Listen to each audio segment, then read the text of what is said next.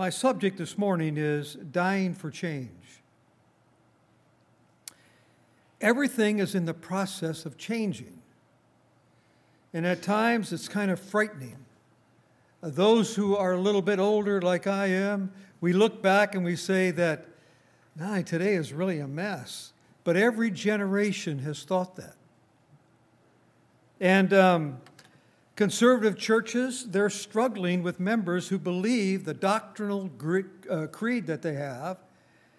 And, but now they're holding a little bit more liberal views on divorce and remarriage. Some have changed their position on the lifestyle of homosexuals. And then some have changed a little bit on abortion.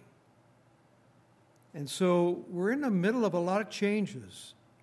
There's changes on people relating to drugs and, and sexual immorality and stuff like that. It's interesting that people who are different will change the church.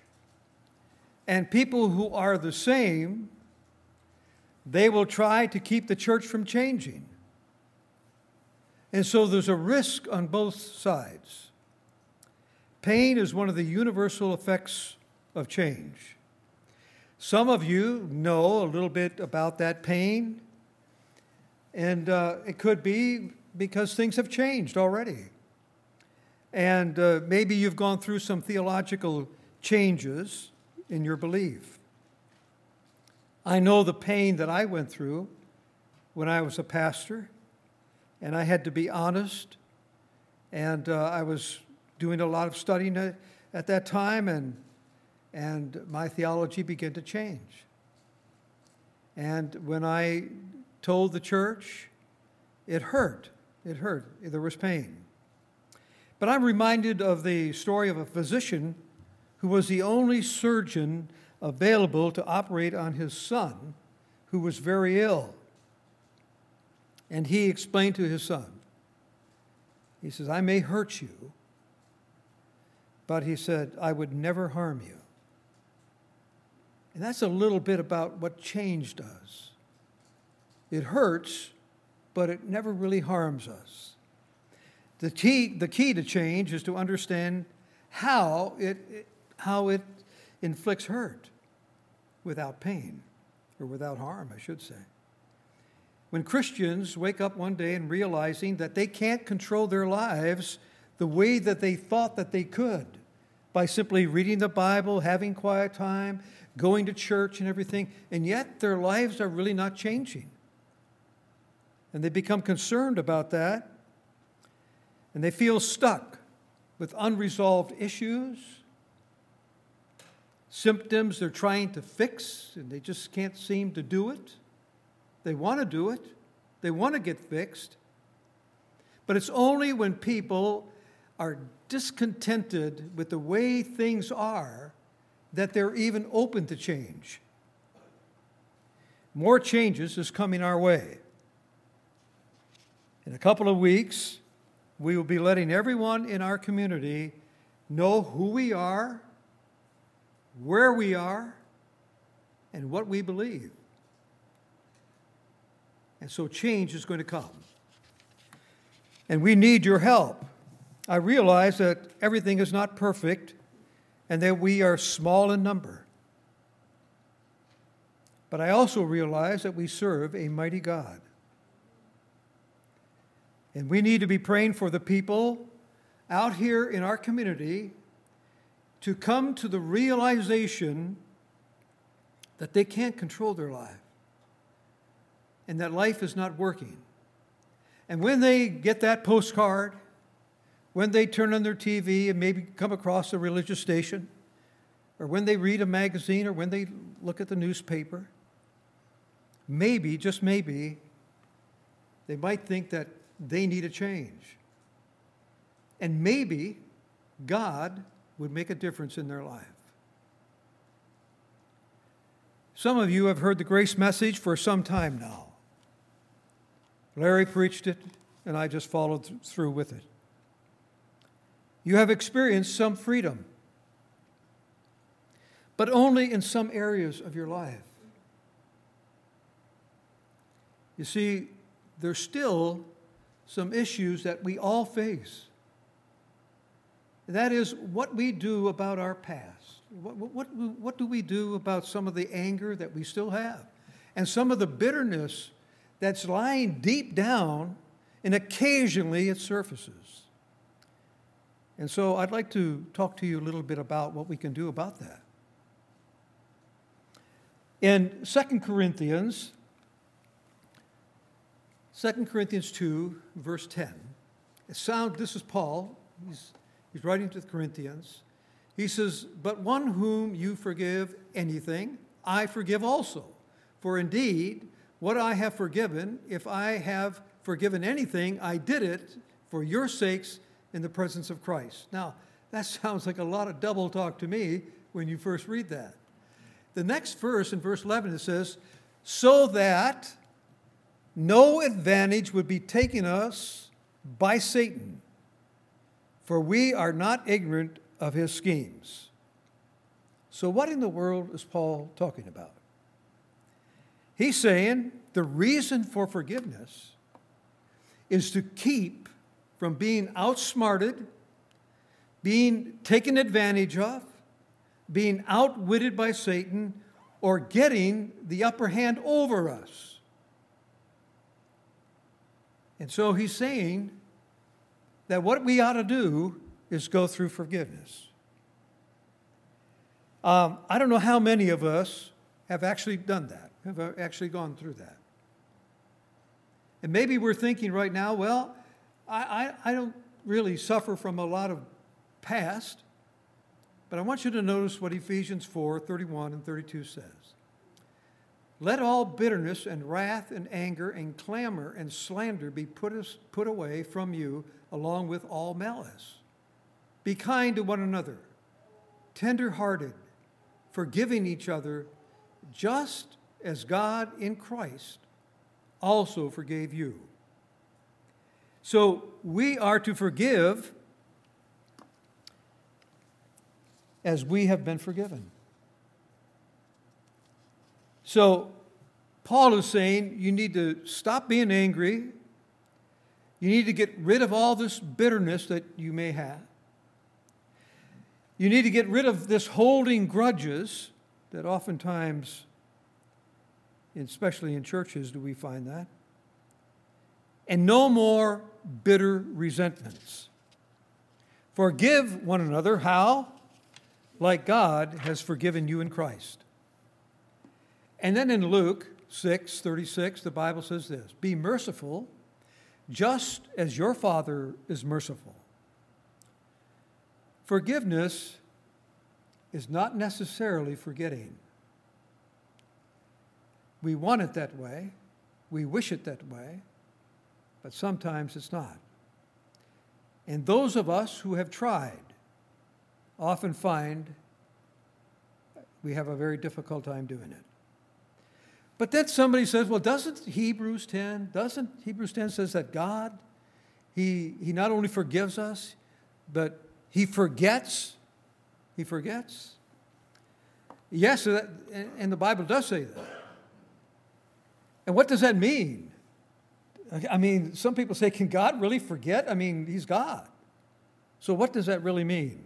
Well, the bottom line is that God will never use your past against you. Never, ever. Forgiveness is choice. Forgetting may be the result of forgiveness, but it is never the means of forgiveness. Because here lies a problem. Whenever we bring up the past, we are saying to that individual, I really haven't forgiven you. And don't be fooled. You can't bring up the past against someone and simply say, But I have forgiven you. It doesn't work that way. Paul says that if that is your philosophy in life, if that's the way you handle life, you are not only going to be disappointed, but Satan is going to get the upper hand. Satan is, he'll outsmart you, and he'll take advantage of you. he'll put you in bondage. So, are you ready for the truth? Forgiveness is difficult. That is the truth. It is. Why? Because we want revenge for what we suffered. Over the years, I have counseled with hundreds and hundreds of people, married quite a few, married some right here. And when I, when I went through marriage counseling,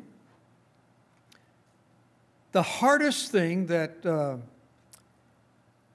that marriage problems come from is that idea of forgiving but not forgetting. Invariably, when somebody brings up the problem, like if there's a couple, I would ask them, What do you think the situation is? And then they would express themselves, whether it be the wife or the husband. No sooner did that individual, either the wife or the husband, finished, and the other one would respond, Yeah, but you remember when you did this? Remember? That tells me that that individual has really not dealt with forgiveness. Oh, yes, it's easy for us when we do something wrong. We say, Would you forgive me? Yes, yes, yes. That's what we do. And then we kiss and make up. But you haven't dealt with the issue. You really haven't dealt with the problem. And this is what Paul is trying to convince us of is to deal with the problem. Well, how do we deal with the problem? I mean, do we really want revenge on people? I remember years ago out west, I was visiting with a, a, a preacher, and he was he, he wanted to debate with me and, and talk to me about hell. And so I said, sure, let's do it. And so he was talking about eternal punishment that people are going to burn through billions and billions of years. And I said, Where do you find that in the Bible? And he said to me, he pointed it out in, in the gospel about everlasting fire. And I said, Yes, I believe in everlasting fire. And I said, Do you have any loved one that is not a born again Christian? He says, Yes, I have a brother. And I said, and, and how do you feel about that? He says, Well, he deserves every bit of it if he won't turn to the Lord. I said, Really? You really feel that way? You don't, you, you don't give any uh, credit to maybe he's a little confused right now. Maybe he's a little mixed up. He was brought up like you. Maybe he's going through something that you don't know of. There seems to be something within us that we demand justice. And I have lived by that code. I have taught my boys you do the crime, you do the time. Um, and that's the way I've lived out my life. So when I did something wrong and something happened to me, I never blamed anybody.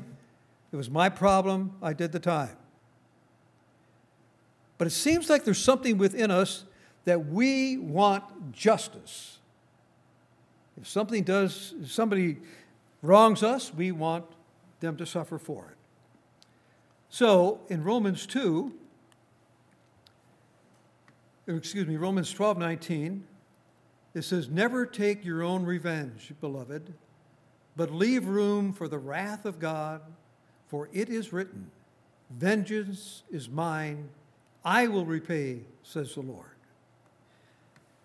Sometimes we like to say, Yes, Lord, but I know the vengeance is yours, but this person really hurt me. Really hurt me. Listen, we don't forgive someone of his or her mistakes. No, we, we, we don't do it for, that, for their sake. We do it so that we can live in freedom. It's something, it's a relationship that we have with God. It's not about that other person who offended us, it's who we are. It's about our relationship with God. You have a new nature. The Bible says that it is a forgiving nature. It is your nature to forgive. If you don't forgive, you're going against your nature. You need to forgive isn't an issue between you and the offender, it's between you and God. Forgiveness is costly. Why? Because when you forgive, you are agreeing to live with the consequences of that person's sin. You pay the price of the evil you forgive. How? Well, because you will, with the consequences of the sin you forgive, whether you want to or not. You pay the price. And here's the choice whether you want to live in the bitterness of unforgiveness or the freedom of forgiveness. I want you to see this morning that no one really forgives without bearing the consequences of the other person's sin. In 2 Corinthians 5:21, the Bible says, "He made him who knew no sin to be sin on our behalf, so that we might become the righteousness of God in him." Well, what does this mean? It cannot mean that God made the sinless one a sinner. Cannot mean that. However, it does mean that God the Father sent Christ into this world of sinners to closely identify with them. It does mean that God permitted the world of sinners to treat Christ as a sinner. It does mean that Christ agreed to pay the price of the consequences of the sins of the world, the Bible says. And you've heard me say over and over and over when Christ went to the cross and died for the sins of the world, the sin issue is over. It is over. Now remember, when you agree to forgive someone, you are agreeing to live with the consequences of that person's sin. How? What are you agreeing to? You're agreeing that you would never bring that up again. Even though you're tempted, even though you want to, even though you're upset, true forgiveness keeps you from bringing that up to them in the future. That's true forgiveness. Now, don't say, Lord, please help me to forgive. Because you're asking Him to do something He's already done. He recreated you as a forgiving person. You are a forgiving person. And don't say, Lord, I want to forgive. Listen, as a child of God, it is your responsibility to forgive. Because what comes through your head is be merciful, even as your Father is merciful towards you. Don't say, I'll forgive you when I feel like forgiving you. Feelings take time. Don't let Satan get the upper hand. And that's why Paul says, You do it now. Do not what does he say in Ephesians? Do not let the sun be angry and do and yet do not sin. Do not let the sun go down on your anger and do not give the devil an opportunity. So when you don't forgive, you're giving the devil an opportunity. How does that work? How does that happen? He holds you in bondage. You know, right now, there's all sorts of things that go through our mind. I'm not the only one that has sat in church and had bad thoughts go through my mind. It's the power of sin, as Paul describes it. And so when we don't forgive, that power of sin goes to work. And you get angry all over again. You get upset all over again. You feel that it's not fair. That's why it is, when you forgive, you're living with the consequences of that. God wanted us to experience that because His death on the cross is costly. And we, when we forgive, it's costly as well. God wants you to deal with your anger and your bitterness and your, through forgiveness. Here's what happens when you forgive Satan loses his power.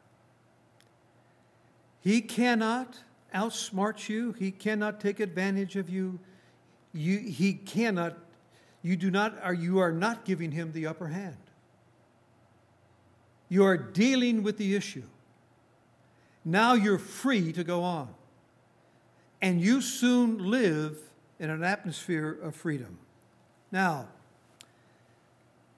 how do you how do you start all this? I can only tell you how I did it. Years ago, I decided that I wanted to kind of clear, clean up my past. And I prayed and I earnestly prayed. I said, Lord, if, if you would just really help me clean up that past, would you bring to my mind, just bring to my mind the things that I should deal with so that I could have this total freedom, that I could live in freedom? Whether it's my childhood, whether it's my parents, whether it's uh, my family, whatever it is, I said, I'm willing to do it. So I took two weeks and I prayed during those two weeks and I, and I made a list of everybody that God brought to my mind that hurt me. And I made that list and then I wrote down how it made me feel when they did that. And after I did that, I had the hardest time forgiving myself. I wrote down all the things that I did. And I had a very difficult time with that. A lot of tears, a lot of agony, and all sorts of things. And after I did that, I had several sheets of paper with all, everything I wrote down. And then I went to the fireplace and I lit it on fire. And there's something about that that released me. I don't know what it is, I cannot explain it. It's just that when I lit that on fire, I had a point of reference. And when, when the devil would tempt me to put thoughts in my head about my anger or my bitterness towards somebody, that, that would come up. And I, I would simply say, I dealt with that. March 3rd, I dealt with that. It was all over. Years ago, it's all over. And I started doing that with other things as well. When, when I first began to really study about being dead to sin, and I, I did this, exactly the same thing. When I would give a, give a thought, or I would watch TV and I would turn on something that is a little risque or the language was bad, I would say to myself, I'm dead to that and turn the channel. I'm dead to that and turn it. And when those thoughts came into mind, I would say, I'm dead to that. That's not me.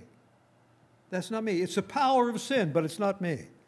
And that's what I love so much about Romans 7 when Paul, when he simply said, I don't understand myself, I, can under- I, I understood what he said because I don't understand myself as well. I don't understand myself. I don't know what's going on in my head.